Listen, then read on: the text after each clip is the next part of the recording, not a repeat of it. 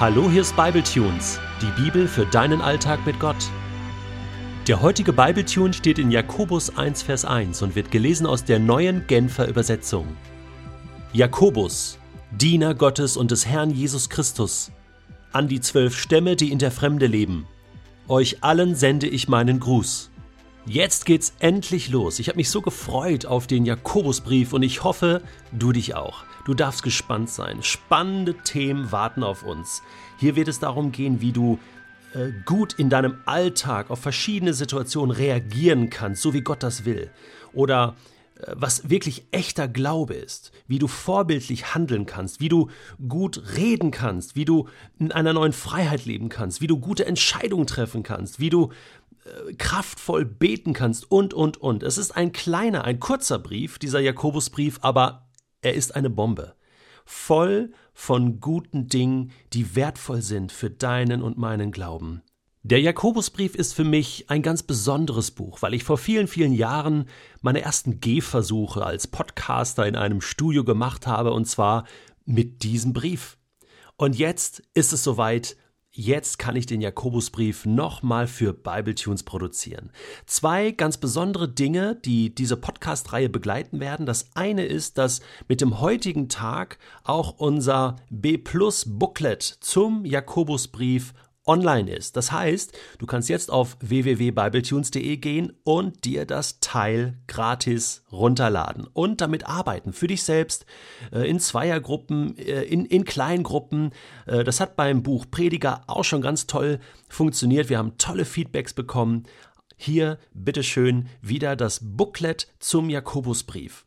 Als zweites möchte ich dir ein sehr gutes Buch empfehlen, was du parallel zum Jakobusbrief lesen kannst. Und zwar ist das von Peter Rollins, R-O-L-L-I-N-S geschrieben. Der Typ ist in Belfast geboren, so ein Philosoph, Theologe, bekannter Redner im englischsprachigen Kontext. Und es gibt ein Buch von ihm, was übersetzt wurde ins Deutsche, Der orthodoxe Heretiker. Hört sich ein bisschen komisch an, ist aber ein Hammerbuch. Unglaubliche Geschichten, Parabeln, die sehr herausfordernd sind. Und da haben wir eine gute Schnittmenge zum Jakobusbrief. Praktisch, gut, gute Impulse, herausfordernd. Ich werde immer mal wieder einiges erwähnen und auch mal etwas anlesen oder zitieren von Peter Rollins. Dieses Buch sei dir empfohlen. Jetzt legen wir los.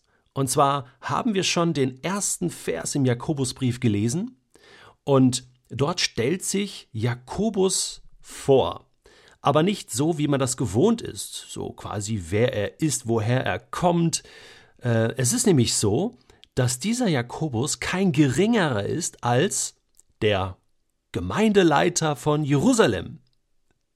Und dieser Jakobus ist auch kein geringerer als ein Halbbruder von Jesus. Ja, da kann man jetzt recherchieren und wird das herausfinden.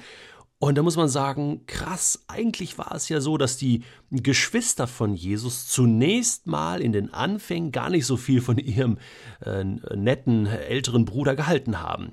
Es heißt mal im Matthäus-Evangelium, sie hielten ihn sogar für verrückt und haben ihn sehr kritisiert, wollen ihn immer wieder zur Rede stellen. Jesus hat sein Ding durchgezogen, zum Glück. Aber später hat sich das wohl geändert. Man weiß nicht wann und wie, aber plötzlich tauchen Jakobus, auch Judas, von dem es auch noch einen Brief im Neuen Testament gibt, Maria ja sowieso, plötzlich tauchen diese Geschwister von Jesus wieder auf. Und zwar in einer ganz anderen Rolle, in einer dienenden Rolle. Für mich ist das Phänomenale hier, dass Jakobus sich vorstellt als ein Diener Jesu Christi. Er hätte nun wirklich auch noch anderes erwähnen können, so hallo, der Gemeindeleiter von Jerusalem, ne? Oder ihr wisst ja, der Bruder des Herrn, ne? Um sich selbst so eine gewisse Autorität zu verleihen. Das hat der anscheinend gar nicht nötig, der Kerl. Der nennt sich Diener Jesu Christi, als ob es nichts Schöneres, Größeres, Phänomenaleres gibt, als sich so nennen zu dürfen. Und dieses Wort im Griechischen, was da steht für Diener, ja, das meint wirklich Sklave, Diener, also völlig, ich weiß nicht, was du für eine Vorstellung hast von einem Diener, aber damals war das so wirklich mit dem ganzen Leben geweiht. Und ein Diener des Königs zum Beispiel, der tut das, was der König sagt. Und dieses Selbstverständnis hat Jakobus von sich selbst seinem älteren Bruder gegenüber, den er nicht Bruder nennt, sondern den Herrn. Es ist sein Herr. Und das hat sein Leben komplett verändert. Ich glaube, dass es einen Unterschied macht, wie ich über Jesus denke. Ja, Jesus ist mein Freund. Jesus nennt sich auch Bruder. Aber Jesus ist in erster Linie König. Und er ist mein Herr. Und es ist ein Unterschied, wenn ich sage so, ja, ich bin auch so ein bisschen mit Jesus unterwegs, oder ob ich sage, ich bin Diener von Jesus. Kann ich das überhaupt so sagen? Geht das so leicht über meine Lippen? Weiß ich, was ich da sage? Was das bedeutet? Jesus selbst erzählt zu diesem Thema mal folgende Geschichte. In Lukas 17 ab Vers 7 sagt er: Angenommen, einer von euch hat einen Knecht, der ihm den Acker bestellt oder das Vieh hütet. Wenn dieser Knecht vom Feld heimkommt, wird dann sein Herr etwa als erstes zu ihm sagen: Komm, setz dich zu Tisch. Wird er nicht viel mehr zu ihm sagen: Mach mir das Abendessen, binde dir einen Schurz um und bediene mich.